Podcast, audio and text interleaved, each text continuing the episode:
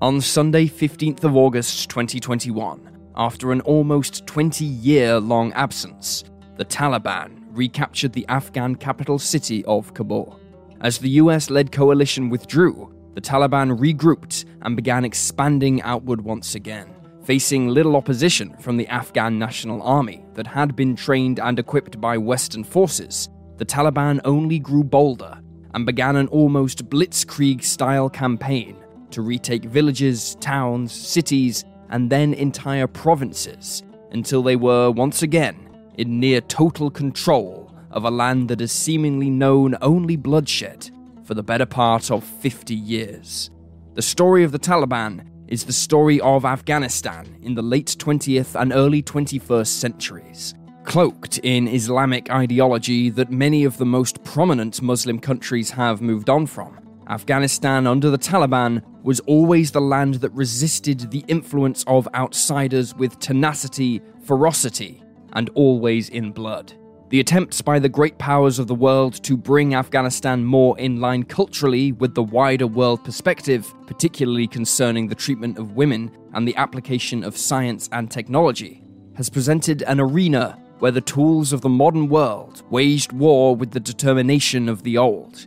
Yet almost every foreign power that has gotten involved with Afghanistan has ultimately failed in its mission there, leading Afghanistan to become known as the Graveyard of Empires. In this, the first part of a two part special, we are going to examine the modern history of Afghanistan, investigate the origins and ideology of the Taliban, and chart their rise, fall, and return to power.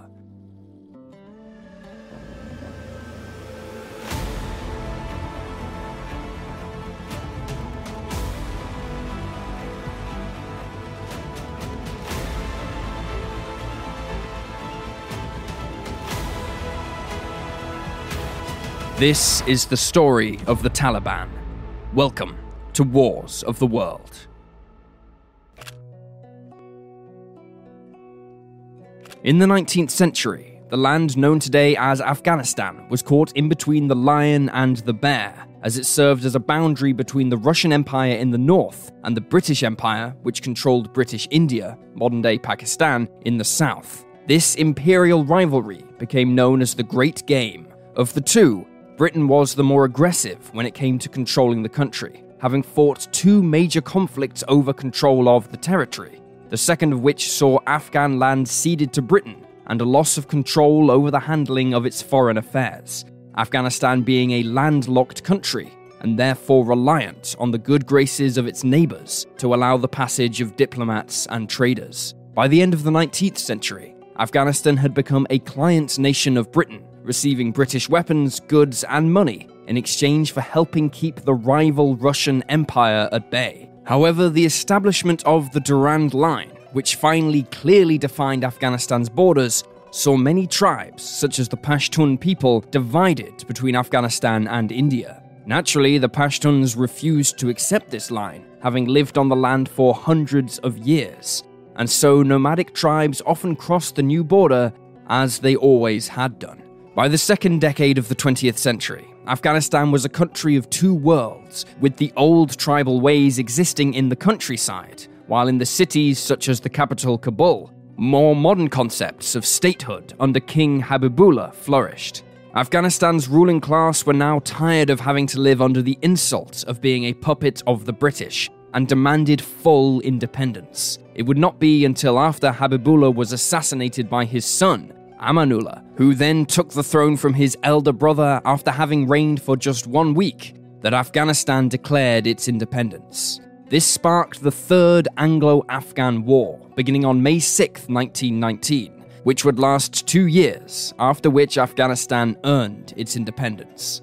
However, peace did not come to Afghanistan for Amanullah, who wanted to have total rule over his kingdom, and that meant shifting power away from tribal and religious leaders who naturally opposed such a move. Thus, throughout his short reign, Amanullah fought a series of uprisings opposed to his reforms, even when those reforms benefited the people, such as giving ordinary Afghans greater levels of education and the right to own land.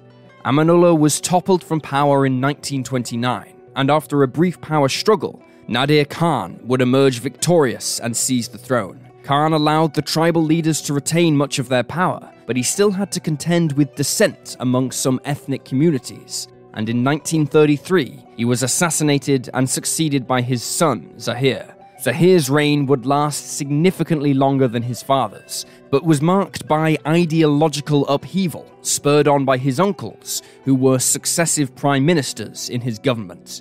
In 1955, Zahir's cousin Dawood took the role of prime minister, and he convinced the king to turn to the Soviet Union for military aid. Then in 1963, Zahir carried out his boldest move yet when he tried to develop a constitutional monarchy under the policy of the New Democracy, which lasted from 1964 to 1973. During this time, intellectuals enjoyed greater freedom, while women began to enter the workplace and government. However, despite the name, legislation governing the establishment of political parties in Afghanistan failed to materialize. In 1973, Dawood led a coup against Zahir, supported by the military and the Soviet Union, and he took effective control of the government. Under Dawood, the country again underwent sweeping reforms that aimed to create a modern socialist Islamic state. In the cities, men and women discarded their traditional robes and began wearing Western style clothing as they studied and worked together for the first time, much to the disdain of the more conservative elements of Afghan society.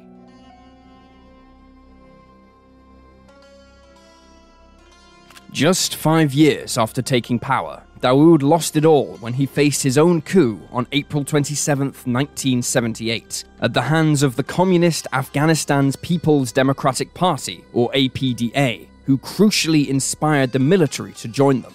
In the wake of the coup, the APDA then found itself torn on what to do now it had the power, and two factions arose within its ranks. In the end, the faction led by Nur Mohammad Taraki emerged victorious and expelled those in the party who would not follow him. Taraki instigated even more radical reforms for Afghanistan, imposing a strict socialist regime supported by the neighboring Soviet Union. As this was the height of the Cold War between East and West, the United States were deeply troubled by the links between Taraki's government and the Soviets, and what this would mean for the region and so, when local leaders in Afghanistan opposed Taraki's reforms, they were quietly supported by the United States with money and weapons. Recognizing that Taraki's socialist policies often clashed with traditional Islamic norms in Afghanistan, the US encouraged further resistance, claiming that the communists at home and abroad were godless and determined to stamp out Islam. Meanwhile, the Soviet Union, while supporting of Taraki, recognized that he was moving too quickly and implored him to slow his reforms in order to address the growing resentment from the tribal leaders. Taraki refused and was soon facing uprisings, not only from the countryside, but from within his own military, who helped him seize power. In September of 1979, Afghanistan was on the verge of a full blown civil war when Taraki was assassinated by a rival in the APDA by the name of Hafizullah Amin who took the reins of power.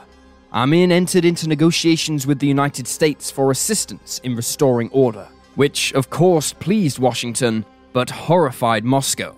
If Afghanistan became an American ally, then American forces could be based on the Soviet Union's southern borders, a potentially serious destabilizing factor in the ongoing Cold War.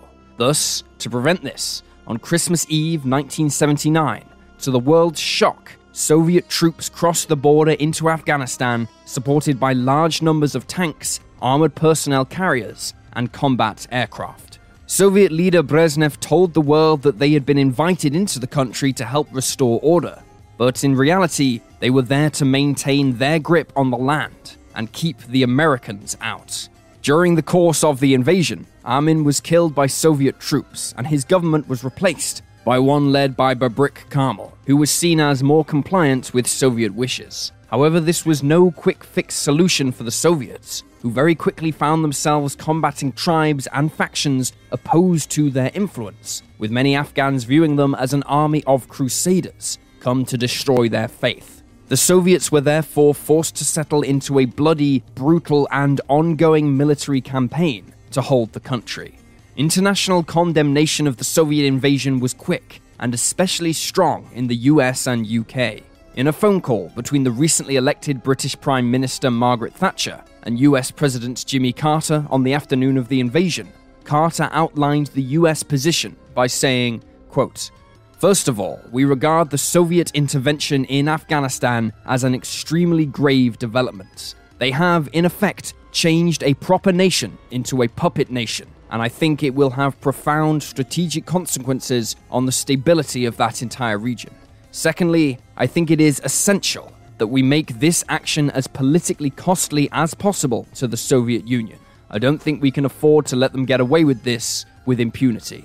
The Western powers thus imposed economic sanctions on the Soviet Union, and in 1980, the UK and US boycotted the Moscow Olympic Games, although athletes from both nations still competed independently. However, it would not be long before the West took a more active role in supporting anti communist Afghan forces against the Soviets. Initially, Western intelligence agencies such as the CIA and MI6 acquired weapons such as assault rifles and then had them delivered to the groups fighting the Soviets via Pakistan. And over time, this aid would grow. In Afghanistan, Soviet forces very quickly seized control of the major population centers, and the KGB was soon rounding up anyone opposed to their intervention. However, given the more nomadic nature of many of the more rural communities, they soon found it was difficult to locate them, as they were almost always on the move or hiding away in caves and mountains, making planning attacks against them extremely difficult. The Soviet position was made all the more complicated by the lack of suitable maps of Afghanistan, many of which had inaccuracies of up to several miles. Thus, the Soviet Air Force began a massive aerial survey operation using aircraft such as the Antonov An 30 to draw the most detailed maps of Afghanistan ever made by that point in history. On the ground, Soviet troops used tactics devised for combating NATO in Western Europe, but obviously these were hopelessly ineffective against a guerrilla force who knew their terrain and only engaged in battle on their terms. Roads and tracks were especially deadly to Soviet troops and were almost never traversed in unarmored vehicles, because to do so was to invite death. Soviet propaganda often depicted their soldiers in Afghanistan digging wells and building schools, but the reality was very different. Morale amongst their number was quickly sapped as conscripts found themselves taken out of their hometowns and thrust into an almost alien world fighting a war for which there appeared no end in sight. Like amongst many American soldiers in a similar predicament during the height of the Vietnam War, the Soviet soldiers often took to alcohol and drugs to help them cope. And this inevitably led to a breakdown in discipline amongst many units. Upon the Soviet invasion, much of the resistance came from local tribesmen, armed with whatever weapons they had retained after years of infighting between various groups and factions. Incredibly, many of them were still armed with bolt action rifles that could be traced back to 1919 and the last Anglo Afghan War, and which had been handed down from father to son. Throughout Afghanistan's turbulent history, it was these factions, each acting in their own interest, that prevented any single leader from truly claiming to have total control over the country. This should have aided the Soviets and the Afghan communists, for it meant that they weren't fighting a single harmonious resistance movement. However, the fight against the Soviets was different. While they differed on key points, the one thing all tribes all had in common was that they were all of the Islamic faith and facing the godless communists who were trying to stampede over their country and religion meant that the Afghan tribes were united in a common cause. While some worked together forming much larger resistance cells, others who couldn't bear to work with traditional enemies simply declared a ceasefire between them while they focused on fighting the Soviet invaders. Collectively, the Afghan resistance became known as the Mujahideen, meaning those who fight on behalf of the Muslim faith. For those in the region and in the West who had a vested interest in defeating the Soviets in Afghanistan, the Mujahideen were seen as freedom fighters and symbolized the ongoing struggle against global communism. This being portrayed in books and movies. This had the double impact of helping to encourage the people of the West to support moves to arm and finance them, while at the same time keeping opinion firmly against Moscow. The US and UK governments worked closely with Pakistan to ship increasingly heavier weapons into Afghanistan and train Mujahideen forces in how to operate them to combat the Soviet technological edge. Then, in 1985, the Mujahideen would acquire the weapon that would come to define their fight against the Soviets. Anti Soviet lobbyists in the United States, such as the Free the Eagle group, were increasingly frustrated with what they saw as a rather paltry effort to support the Mujahideen against the communists. They argued the CIA should start importing more advanced weapons into the fight to help counter the Soviets' technological advantage, and in particular, to counter their powerful attack helicopters. Thus, after coordinating with Pakistani officials, the CIA began training and equipping the Mujahideen with the FM 92 Stinger man made portable air defense system. The impact of this weapon was immediate and devastating. No longer did the Mujahideen always hide from Soviet aircraft but now they were turning and fighting them directly. It was a short, sharp shock to the Soviet air crews, who initially had little defense against the small surface to air missile, although later decoy flares were used to help confuse its infrared seeker, but there were no guarantees these would work. Figures on just how many Stingers were provided to the Mujahideen and how many aircraft they brought down continue to be contested, Sources vary from just 500 all the way up to around 2,000, while they are credited with destroying 269 Soviet aircraft, ranging from small helicopters to fast jets and large transport planes. Fear of this lethal weapon also made Soviet pilots more cautious in their attacks, often dropping bombs from higher altitudes where they were less accurate. By the late 1980s, almost a billion dollars worth of aid was being put into Afghanistan to support the Mujahideen, while the war was costing the Soviets around 5 billion, a massively damaging figure at a time when the Soviet Union's economy was beginning to collapse. One of the most prominent groups receiving US aid was led by Gulbuddin Hekmatyar, who was described in a CIA report as one of the most vicious of the Mujahideen leaders. Hekmatyar waged a campaign of torture and murder against the Soviet forces and their Afghan allies. But toward the end of the conflict, he also used his CIA support to combat rival Mujahideen groups. These factors alarmed the Americans and Pakistanis, who warned him there would be grave consequences if he continued.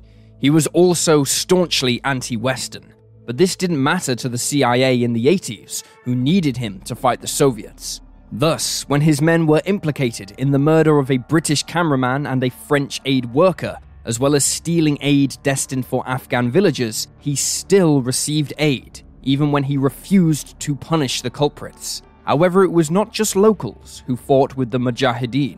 Thousands of foreign fighters filled their ranks, fighting what they saw as a jihad, or holy war, against the Soviets. One of the most important in the history of Afghanistan was Osama bin Laden. Coming from a rich Saudi family and believing that Islam was to be the dominant faith on earth, bin Laden established a network of offices around the world for recruiting fighters and used his wealth and influence to transport them to Afghanistan to fight. Again, Western intelligence agencies were aware of bin Laden's anti Western position, but did little to oppose him while he was fighting the Soviets. Eventually, bin Laden formed Al Qaeda, meaning the base, and they proved to be a prominent and powerful force in the Mujahideen in the latter stages of the war, and still supported by the West. For the Soviet soldiers pitted against them, the Mujahideen were an elusive and terrifying enemy. They almost never held prisoners for long, and a brutal and painful death would follow if a Soviet soldier was unfortunate enough to be taken alive. The Mujahideen understood terror, and Soviet soldiers came home from the war with stories of their captured comrades having their arms and legs hacked off, and the bloody torso being hurled in front of convoys or outposts to unnerve the troops. Captured pilots had an especially hard time at the hands of the Mujahideen, for it was the Soviet air power that had inflicted some of the heaviest damage upon them. Some Mujahideen groups attempted to force prisoners to convert to Islam so they could stand trial in an Islamic court, But this rarely worked, and so they were inevitably killed. In response, the Soviet soldiers unleashed their own terror on anyone who they suspected to be in support of the Mujahideen. Civilians were beaten and killed, often on the whims of the soldiers, some of whom confessed after the war that they had killed people just to see what it felt like. In at least one harrowing case, an Afghan woman was dragged into a helicopter and gang raped by the troops inside as it flew over the countryside before she was thrown to her death. As the 1980s entered its last quarter, Afghanistan was drowning in blood, and the Soviet people had lost patience. Again, eerily echoing the American withdrawal in Vietnam, new Soviet Premier Gorbachev began to focus his military's efforts on training and preparing the Afghan government forces to take over the lead in defending communism in Afghanistan. In 1987, Dr. Mohammad Najibullah was appointed the new president, although he was little more than a puppet to Moscow, and soon the drawdown of Soviet forces began. The withdrawal was completed in February of 1989 when Soviet General Boris Gromov walked across the bridge over the Amu Darya River into the Soviet Union. He was the last Soviet soldier to leave Afghanistan. The war had cost the Soviet Union some 14,000 lives, with many more left disabled from injuries sustained in the fighting. The Soviets returning from Afghanistan didn't get the hero's welcome they were hoping for, instead, arriving home to a country that was breaking apart and within two years would exist no more. However, there was no celebration for the Mujahideen either. Not only were an estimated 1.5 million Afghan people dead, but 5 million people were left disabled, and 5 million more were displaced in refugee camps in Pakistan. As if enough blood had not already been shed, the inevitable then happened.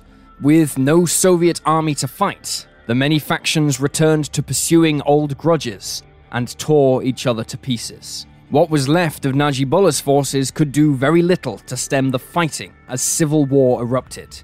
There were four primary factions all vying for power by 1992, including one led by Hekmatyar, as well as numerous smaller but less effectual ones, and of course the many numbers of bandits who sprung up looking to take advantage of the chaos. With his benefactors in Moscow now gone, in April 1992, Najibullah was forced to resign and a new seven man council under the stewardship of Abdul Rahim Hatif was established to rule the new Islamic State of Afghanistan. But this failed to keep peace, even with the restoration of Islamic law. In June, Burhanuddin Rabbani, the leader of one of the main factions dubbed the Islamic Association, was appointed president, but Hekmatyar demanded that power be shared with him, and forces loyal to both were soon clashing in the streets of Kabul. Rabbani agreed to Hekmatyar's terms, and in March 1993 appointed him as Prime Minister. The country nevertheless continued on its downward spiral. Nearly every major road was littered with gangs of bandits who stopped vehicles and demanded tolls in order to be allowed to pass through safely. Sometimes these gangs were only a few miles apart, making it all but impossible for the poverty stricken Afghans to travel outside of their own communities. Adding to this, the warlords continued vying for power and influence over one another, and the fighting became ceaseless. Kabul was almost destroyed in the violence, and hundreds of thousands of refugees, many with disabilities from the Soviet occupation, were forced out into the countryside, where bandits or simple starvation awaited them. There seemed to be no end to the suffering. It was at this point that a new faction arose and one that would not only have significant consequences for Afghanistan, but the entire world. Their name was the Taliban.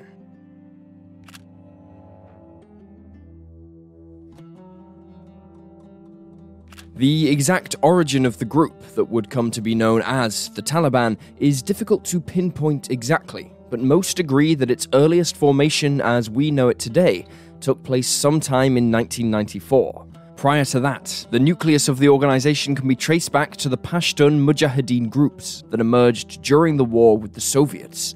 The founding members had all studied at ultra conservative Islamic schools under hardline tutors in Afghanistan and Pakistan, who instilled upon them the strictest interpretations of Islamic law and teachings.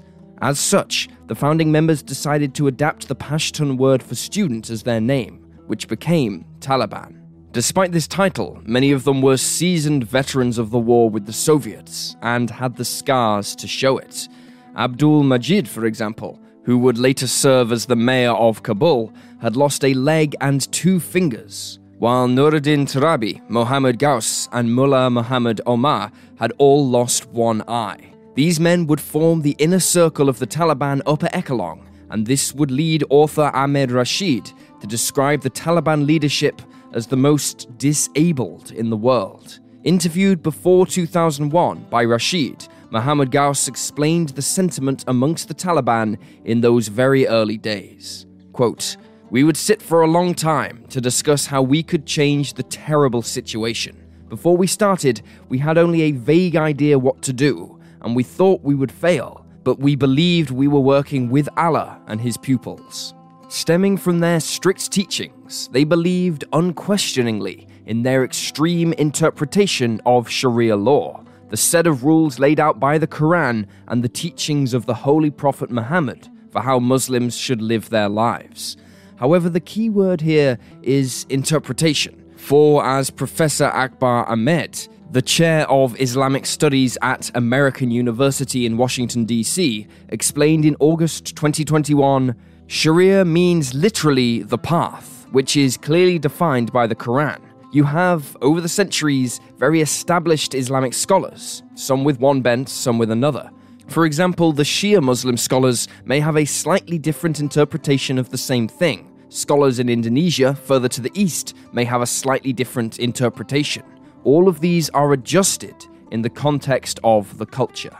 The Taliban primarily recruited from the same ultra conservative schools that its leaders had attended, and within just a few months had amassed some 12,000 followers under the charge of Mullah Muhammad Omar. According to many in the Taliban, Omar was sent a vision of a woman who told him that he should rise up and end the chaos in Afghanistan, and that Allah would guide him to victory. Second to Omar was Mullah Muhammad Hassan, who, like Turabi, had lost a leg in the fighting with the Soviets, and as such he sported a wooden replacement. Hassan was one of the older members of the Taliban and had been aware of Omar during the Soviet occupation, but they had been in different regional Mujahideen groups, so it was not until after the Soviets pulled out that they began working together. Two factors helped fuel support for the Taliban with the rural populations of Afghanistan. Firstly, unlike in many of the cities which had been controlled by the various Afghanistan governments at that point, the rural communities rarely looked outside of their own villages, and certainly not beyond the country's borders, for it simply did not concern them. Therefore, they clung to their older, stricter interpretations of Sharia law, longer than the more metropolitan populations, especially when it concerned the treatment of women who were denied education and careers for it was not necessary in their roles as wives, mothers, and homemakers. Therefore, they found a kinship with the Taliban culturally. Secondly, their main interaction with outsiders came in the form of the Soviet army imposing their will upon them, and at times killing their people, either deliberately or unintentionally, in their fight with the Mujahideen. This helped generate a strong sense of xenophobia regarding anyone who was not a member of the local population or not a Muslim. The Taliban therefore recruited men who saw them not only as a political force, but a holy one that would not only end the fighting with the will of God, but could restore the cultural and religious damage done by years of warfare waged for the hearts and minds of the Afghan people. Taking full advantage of the opportunity that was presented by the chaos, the Taliban began their offensive thanks to support from the Pakistani government. Pakistan saw the Taliban, many of whom had extensive combat experience fighting the Soviet army, and later the factions at war with one another in the wake of their departure, as an ideal security force for its own economic interests in Central Asia. Pakistani support was also inspired by the cultural and ethnic bonds of their people in the tribal zones along the internationally recognized border between the two nations. The majority of the Taliban militants were of the Pashtun people, who were primarily of the Sunni Muslim denomination. Across the border, Pashtuns constituted around 13% of the total population of Pakistan, but had significant influence in the military, and so were able to quickly drill up support for the Taliban. Pakistan supplied the Taliban with weapons and training, and in exchange, they helped secure the passage of Pakistani convoys through parts of Afghanistan that had come under the group's control to Turkmenistan, which had recently broken off from the former Soviet Union. Pakistan also provided significant financial aid to the Taliban movement, and this was more often than not in the guise of American dollars, which were kept close to the Taliban leadership in large metal cases that they could transport with them as they advanced outward. In the early days, the now beleaguered Rabbani government extended a hand to the new Pashtun movement, believing they could be a key ally in combating opposing warlords. Despite emissaries from the Taliban meeting with Rabbani in Kabul, the proposed alliance was not wholly compatible with their Pakistani benefactors' goals, and so having to decide between the two, Omar decided to stick with Pakistan, and in doing so, eventually made an enemy of Rabbani. Honoring their side of the agreement, on September 12, 1994, some 200 Taliban fighters attacked the border town of Spin Boldak, where goods from Pakistan were loaded onto Afghan trucks owned by warlords. In the ensuing battle, the Taliban captured the town, losing just one man in the process before attacking a nearby weapons dump. It was the start of a campaign undertaken at almost lightning speed compared to previous groups' efforts including Rabbani's own forces. Almost fulfilling his prophecy, the Taliban under Omar achieved a string of victories in the wake of their formation, expanding outwards until by the end of 1994 they had occupied almost the entire Kandahar province. Pressing on, more of Afghanistan's 31 provinces continued to fall to his people, and by mid 1995, the Taliban had captured most of the country south of Kabul and were beating back against the warlords and tribal leaders who opposed them, and the forces of President Rabbani, who was reaching out to anyone in the international community that could help, whose many arms dealers that sprang up in the wake of the collapse of the Soviet Union saw Afghanistan as an ideal market. One such arms dealer was Victor Bout, who established a company in the United Arab Emirates to deal with the Rabbani government and he soon began ferrying weapons by air from Albania to Rabbani's forces. Meanwhile, having captured several aircraft from Rabbani's government left over from the days of the Soviet war, the Taliban brokered a deal with Pakistan for mechanics to return the aircraft to service. By the summer of 1995, a Taliban spokesman had proudly declared that they now had eight fast jet combat aircraft ready for combat in the ongoing war with their enemies, using mostly parts, weapons, and fuel found lying around Kandahar. The international community monitoring the situation in Afghanistan were dubious about such claims until August 3, 1995, when a cargo plane flown by a Russian company known as Airstan, which was leased by Victor Bout to deliver his weapons, was intercepted by a Taliban MiG 21. The Russian plane, with its crew of seven Russian nationals, were ordered to land in Kandahar, where they were interned by the Taliban, who discovered a treasure trove of some 30 tons of weapons in the hold. The capture of Russian nationals by the Taliban sparked an international incident, and both Russian and American diplomats worked to secure their release. In an effort to win over the Taliban and hopefully secure their release, Victor Bout also arranged flights to Kandahar carrying clothes, foods, and electronic equipment for the Taliban. The Taliban did agree to allow the crew of the aircraft to carry out routine maintenance on it to keep it airworthy should a deal be brokered, but as the days turned to weeks and then months, it was looking increasingly unlikely. After over a year in captivity, the Russian crew had decided that enough was enough, and on August 16, 1996, they decided to make their escape attempts. While half their guard detail were undertaking afternoon prayers, they climbed on board their aircraft, started the engines, and raced down the runway before lifting off and escaping to the UAE. It was a remarkable tale, and one which had given the Taliban a great deal of attention from the world community. But with events in the former Yugoslavia and Chechnya dominating the world's attention, Afghanistan was once again left largely to fight it out amongst themselves, save for a handful of brave international aid workers.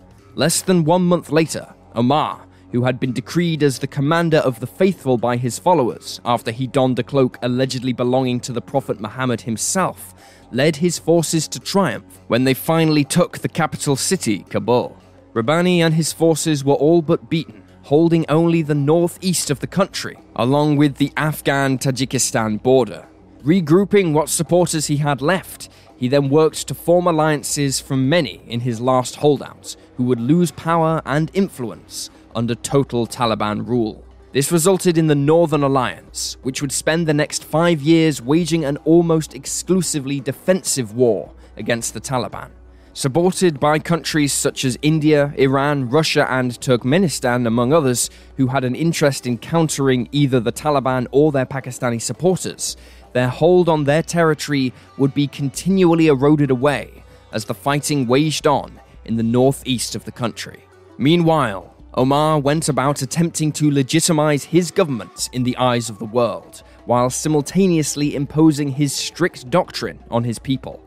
In September of 1996, he declared himself the leader of the new Islamic Emirate of Afghanistan. But while Saudi Arabia, Pakistan, and the United Arab Emirates recognized the new nation, he struggled to gain recognition from the wider world. In an effort to promote his new emirate, in July of 1999, he decreed that the Bamiyan Buddhas, a series of Buddhist statues dating back to the 6th century and a time when Buddhism still existed in Afghanistan, were to be protected.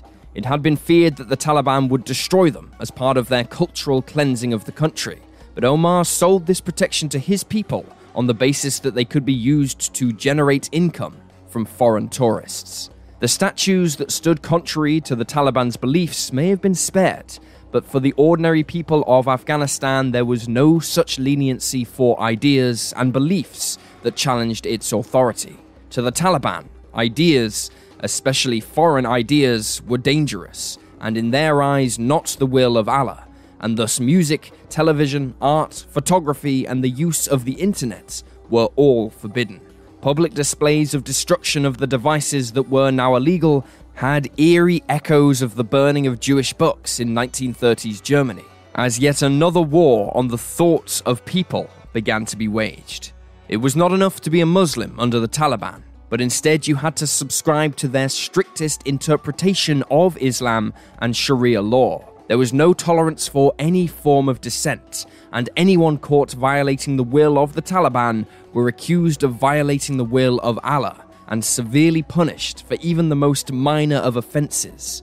Even an accusation of being a homosexual, for example, something that was strictly forbidden, would spell a violent and painful end to one's life. Afghanistan's men therefore spent their lives having to prove themselves to the Taliban every minute of every day, for fear of reprisal. For the women of Afghanistan, even worse was to come, as the Taliban instigated what could be described as gender apartheid. Girls' schools all over the country were immediately shut down, and professional women of any kind were barred from continuing to work. Even women's most basic human rights were curtailed, as the female population now found itself effectively under house arrest, unable to leave their homes without the accompaniment of a male family member. Furthermore, women were forced to conceal themselves from the public at all times, their entire bodies being shrouded in the burqa, with only a small metal mesh over the eyes for them to see. In some instances, houses even had their windows painted over so that none other than their husbands could ever see them unveiled. In one horrific incident, an elderly woman was brutally beaten with a metal cage until her leg was broken. Her crime was having her ankle accidentally uncovered as she walked. This restriction even extended to medical professions, which led to serious health issues for women during the early days of the Taliban regime, for a male doctor could not examine a female patient but at the same time, women were not allowed to train or practice in the medical profession. As such, women under the Taliban suffered from numerous medical conditions that were often life threatening or life altering that men could get treatment for. As with many populations throughout history who find themselves oppressed, many women under the Taliban were forced to go underground in an effort to get what they needed. Women trained in the most rudimentary of medical practices offered their services to their fellow women whenever they could, and often with clandestine help from friends and family overseas or some aid organizations. Additionally, secret schools were set up to teach girls to read and write, but the fear of discovery was always present, and the punishment for engaging in such activities was severe. For some women, it was too much, and fearing the spiritual consequences of suicide within the Islamic faith, they would attempt to flee to the Northern Alliance or one of Afghanistan's neighboring countries. They knew how dangerous this was, for as well as the fear of discovery and arrest, there was the fear of being killed by bandits or simply not surviving the arduous journey across inhospitable terrain. If they were arrested by the Taliban attempting such an escape, then they were often publicly stoned on the charge of committing adultery against their husbands. Many women still risked it, however, for they knew that regardless of whether they made it to freedom or were killed in the process, at least the suffering would be over. By the dawn of the 21st century, improvements in the miniaturization of camera technology meant that humanitarian agencies and anti Taliban factions in Afghanistan were finally able to show the world what was happening in the country. Footage of women being driven in the back of pickup trucks and taken to sports stadiums where they were publicly beaten, flogged, and in many cases shot dead in front of jeering crowds, including children, shocked the world. But aside from token sanctions, nothing was done about it.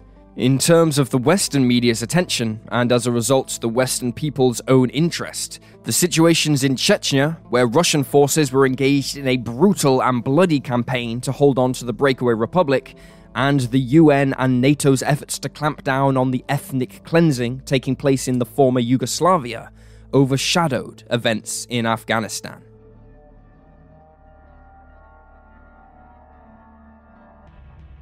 Western intelligence services, on the other hand, were paying much closer attention to Afghanistan than most of their own people did. In the mid 90s, Afghanistan had become something of a beacon of hope to radical Islamic terrorist groups. It served as a symbol of what they saw as the faithful's first great victory over the Western non believers they sought to destroy after their defeat of the Soviet army. Now, with the Taliban largely in control, Afghanistan could be molded into the modern radical Islamic State and provide a base from which they could train their fighters to wage jihad against the ultimate prize the United States and Israel. While numerous small groups had links with the Taliban or operated in Afghanistan, without doubt the most significant was the Al Qaeda terrorist network. The organization began to move much of its base of operations from Sudan and continental Africa where they were increasingly being clamped down upon by the US network, back to Afghanistan, where American influence was significantly weaker. There they could plot, prepare, and train for upcoming attacks against the West under the hospitality of the Taliban. What made Al Qaeda a greater threat than most jihadi groups of the period was just how intricately woven the organization was in the global jihad campaign. While Al Qaeda was relocating to Afghanistan, US intelligence made contact with an Al Qaeda operative who wished to leave the organization and traded information for American protection. Under interrogation, this defector explained that its leader, Osama bin Laden, was now the head of a multifaceted global jihadi organization with a board of directors made up of the leaders of various groups, either allied to Al Qaeda or having simply been absorbed by it. Western intelligence had been monitoring their one time ally against the Soviets since 1989, including his return to Saudi Arabia, where he received a hero's welcome. However, his relationship with his homeland soon turned sour in the wake of Saddam Hussein's invasion of Kuwait in August of that year, and the Iraqi army's threatening of the Saudi kingdom. Bin Laden approached the Saudi royal family and offered to use his network of radical Islamic fighters to help defend Saudi Arabia from Saddam. However, King Fahd did something that was totally unthinkable to bin Laden. He asked the United States and their Western allies for help. Bin Laden was outraged and left Saudi for Sudan, where he began consolidating his power and using his wealth to promote and support jihad against the non believers and any Islamic government or agency who worked with them. In 1993, he publicly praised an attack on the World Trade Center in New York City after a truck laden with explosives was parked in the basement car park beneath the Twin Towers, the intention being to topple the immense buildings over with the blast. While the attack failed in this regard, six people were killed and over 1,000 injured. But more than that, it shook the American people to the core, as the attack was, at the time, the worst terror attack on US soil in history. Bin Laden would not forget these facts. By the time bin Laden arrived in Afghanistan in 1996, he had lost his Saudi citizenship for his support of terrorism. On assessing bin Laden's direct influence on the wave of Islamic terrorism in the 90s, Western intelligence analysts believed he was primarily functioning in the role of financier and promoter, but the defector to the West rebuffed this notion in 1996, stating that bin Laden was actively involved in the direct plotting and preparation of attacks. Bin Laden wasted no time in continuing his war against the West after reaching Afghanistan. And in August of 1996, the London based Arabic newspaper Al Quds Al Arabi posted a 26 page document written by bin Laden entitled The Declaration of War Against the Americans Occupying the Land of the Two Holy Places. This was Al Qaeda's passing of an Islamic law outlining jihad against the US and its allies, a fatwa. In the fatwa, he outlined the crimes he accused the non believers of committing against Muslims around the world, stating, quote, it should not be hidden from you that the people of Islam have suffered from aggression, iniquity, and injustice imposed upon them by the Zionist Crusaders Alliance and their collaborators to the extent that the Muslims' blood became the cheapest and their wealth as loot in the hands of the enemies. Their blood was spilled in Palestine and Iraq. All of this, and the world watch and hear, and not only didn't respond to these atrocities, but also with a clear conspiracy between the USA and its allies, and under the cover of the iniquitous United Nations. The dispossessed people were even prevented from obtaining arms to defend themselves. With the fatwa issued, bin Laden and Al Qaeda continued the recruitment and training of jihadists in Afghanistan. Yet, while Al Qaeda frequently made mention of their links to Mullah Omar's government, claiming to function in a subservient manner to the government in Kabul after 1996, it seems that this was seldom the case. Even with Al Qaeda aiding the Taliban in their cultural reformation of the country and the fighting against the Northern Alliance, the arrival of bin Laden in his newly formed country seemed to be causing Omar a great deal of trouble, not only from the international community, but from within his own government, who questioned the wisdom of hosting a terrorist organization actively at war with the West, and the kind of attention that would bring when they were otherwise generally turning a blind eye to the Taliban. Perhaps recognizing the forces trying to influence Omar against him, and remembering his embarrassing withdrawal from Sudan, bin Laden worked to keep Omar sweet whenever the opportunity presented itself. In 1997, bin Laden used his organization's wealth and manpower to instigate projects such as building roads, schools, mosques, a dam, and even a large house for Omar's family in Kandahar province. Bin Laden delegated these projects to his subordinates, but through either mismanagement or lack of funds, which instead went to fund the global jihad, Many of these proved to be empty promises and were seldom fulfilled, which antagonized the local Afghan population, who saw many of these foreigners coming into their province and living relatively lavish lifestyles compared to their abject poverty.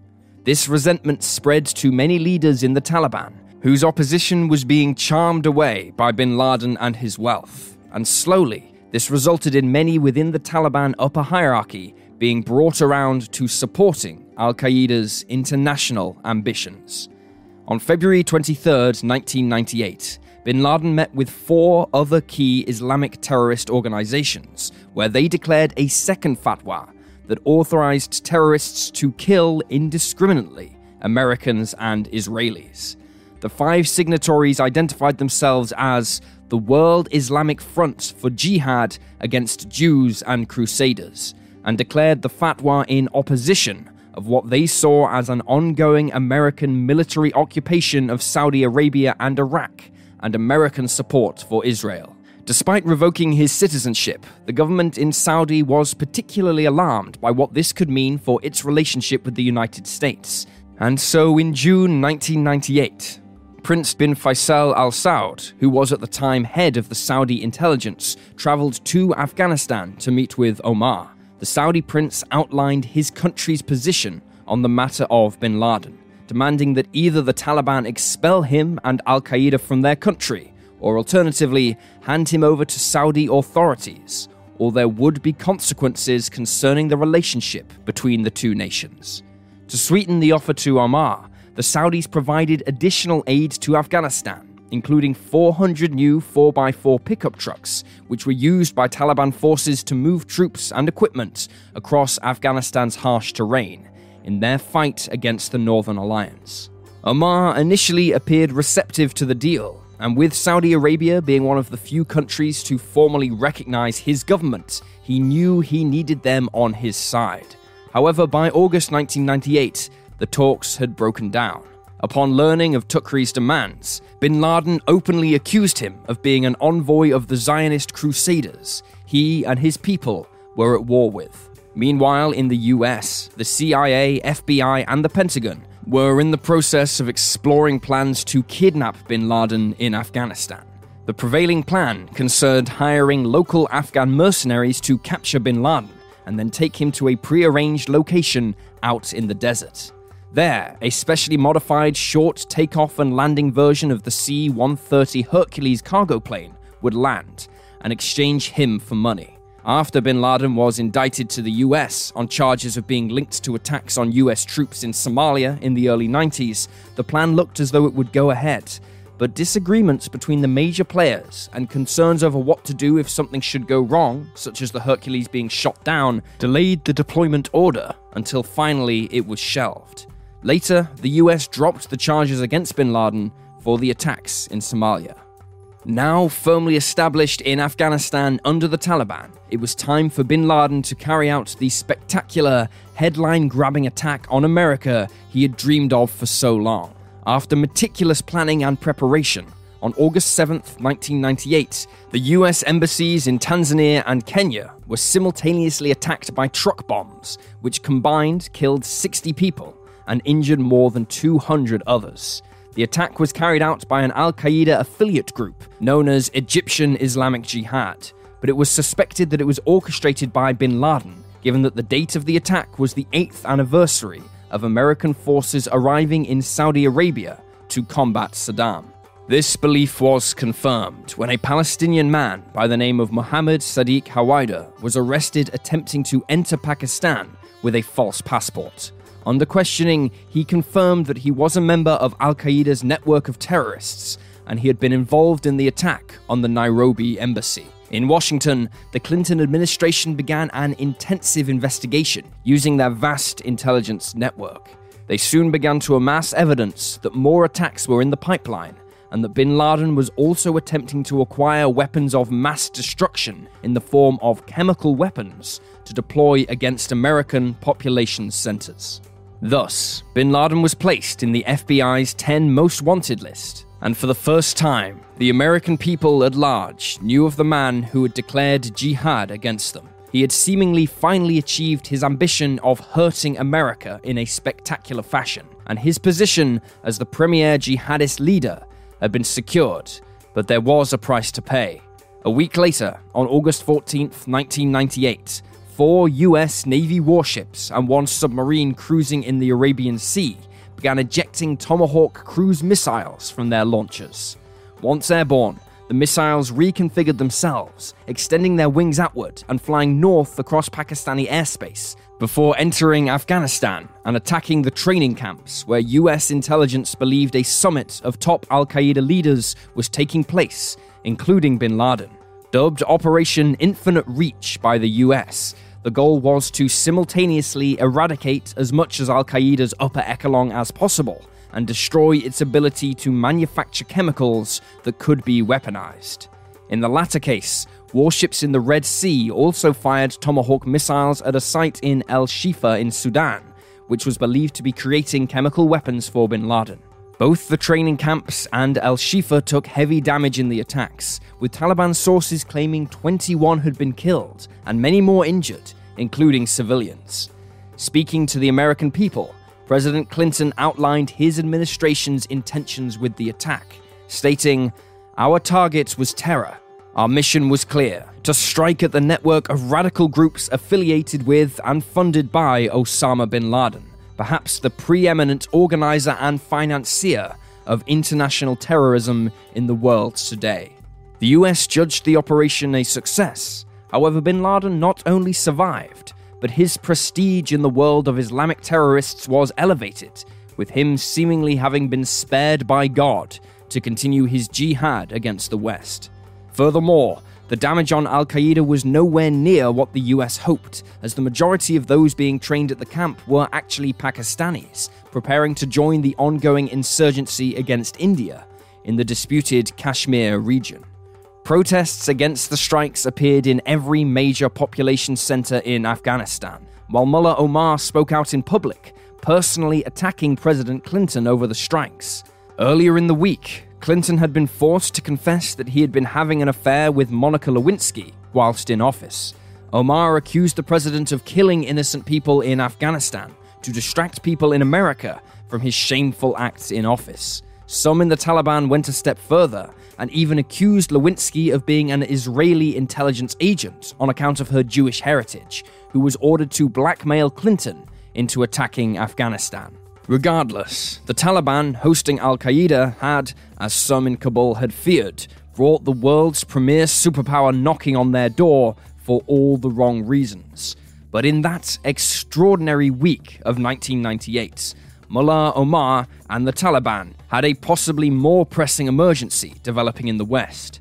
Less than 24 hours after bin Laden's attacks on US embassies, Taliban forces were embroiled in battle with the Northern Alliance in Mazar i Sharif, where Iran had a consulate.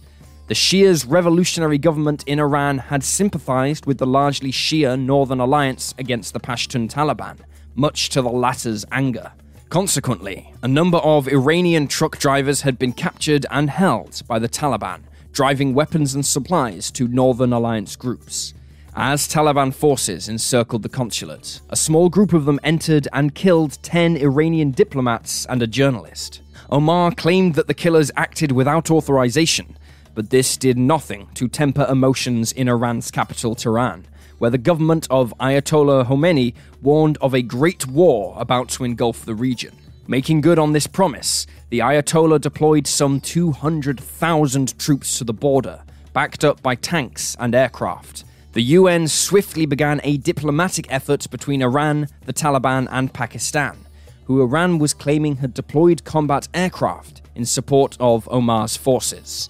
This was the first time Mullah Omar had spoken to anyone from the UN who wasn't Pakistani, and in the eyes of many observers, the talks were seen as the first recognition of the Taliban as the legitimate government in Afghanistan, if not officially, then certainly practically.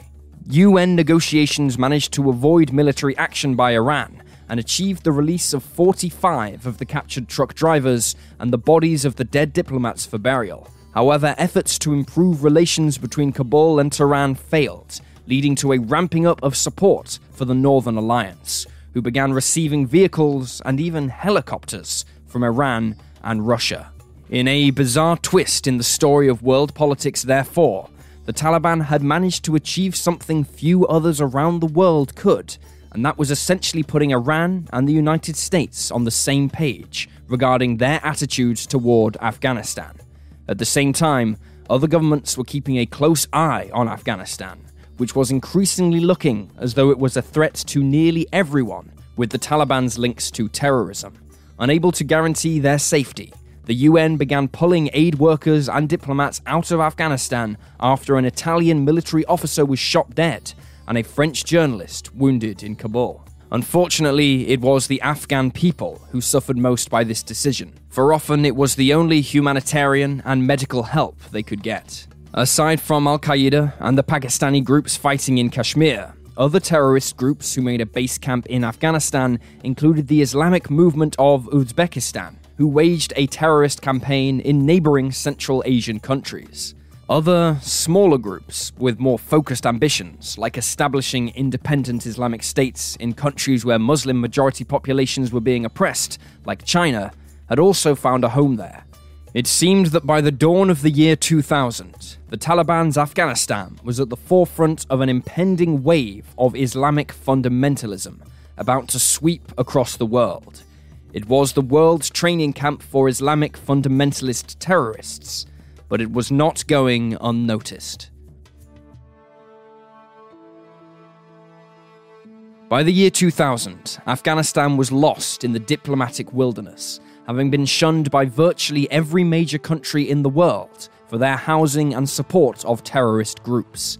Only their old ally Pakistan, which itself had become an international pariah following its nuclear weapons program in the late 90s, continued to offer significant support. This only reinforced the view that many Afghans had of the outside world, that it was there to destroy them and their way of life particularly with how the country was portrayed in Western media over their treatment of women. This was especially perplexing to the Taliban, who couldn't understand why the world viewed them so harshly regarding women. From their ideological perspective, they were actually protecting women both spiritually and physically from harm in a poor country ravaged by warfare. Regarding the question of education, Omar eventually recognized that some education was necessary for women and in Kabul, there was a girls' school that taught a select few from age 7 upwards, and eventually women were also allowed to train as medical professionals so they could work in female sections of gender segregated hospitals.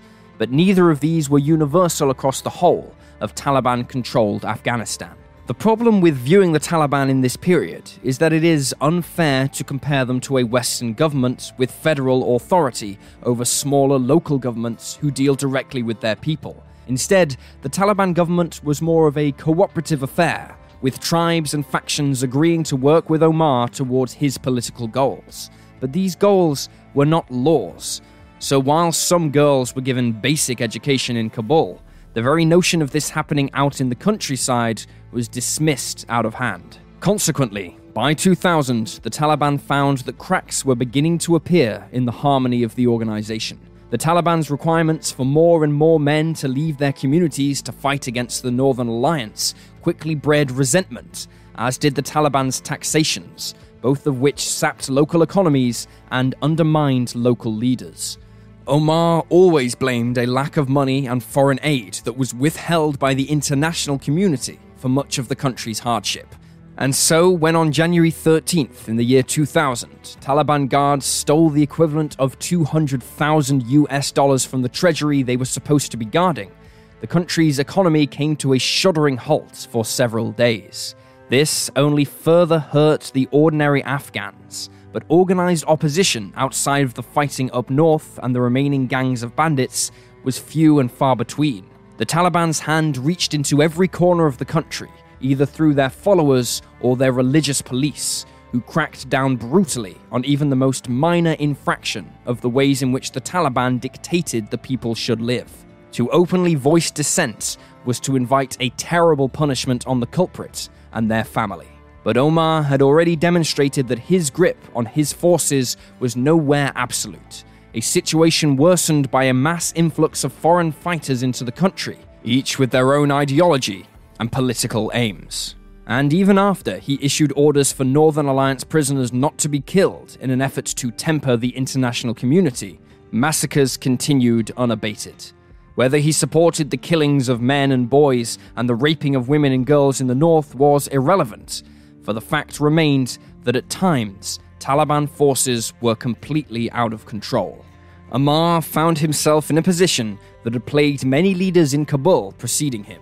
His Kabul centric viewpoint and his efforts to liaise with the international community led to faction leaders out in the countryside accusing him of losing sight of the true Afghan way of life. Nevertheless, he remained relatively unchallenged.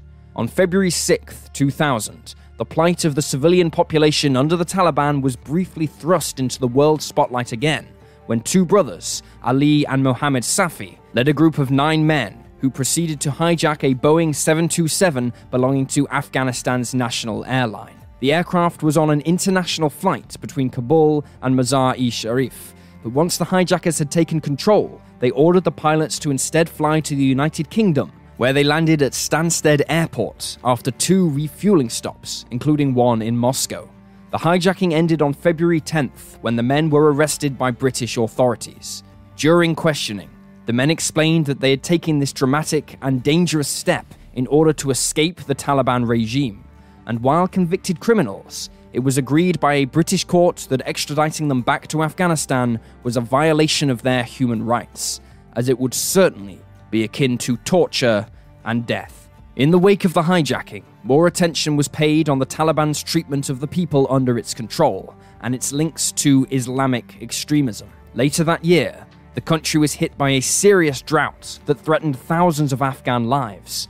But despite appeals from the Taliban to the international community for aid, only a trickle of what was needed came through, as the prevailing belief was that it would mostly be pilfered by the Taliban for themselves, or that the aid workers would be taken hostage as happened when a group of Western teachers were arrested and accused of promoting Christianity. Meanwhile, the war with the Northern Alliance waged on, and in July, the Taliban launched a fresh summer offensive against their old enemies north of Kabul. This included a number of Soviet era tanks and aircraft, yet they proved unable to make any significant gains. And so, in July, they launched another offensive to the northeast of the capital city. Their primary objective was to cut off the Northern Alliance's supply lines from Tajikistan, and this saw indiscriminate bombing of civilian population centers suspected of being loyal to their enemy. Some 150,000 Afghan refugees took the dangerous path of attempting to flee to Tajikistan to escape the bombing. In response, the UN placed more and more sanctions on Afghanistan, and thus becoming more and more isolated from the international community, Omar saw no further reason to protect the Bamiyan Buddhas, and on February 26, 2001, he had them destroyed. The world looked on at Afghanistan as a near medieval country, now totally out of control. But again, the Western population viewed the situation as someone else's problem.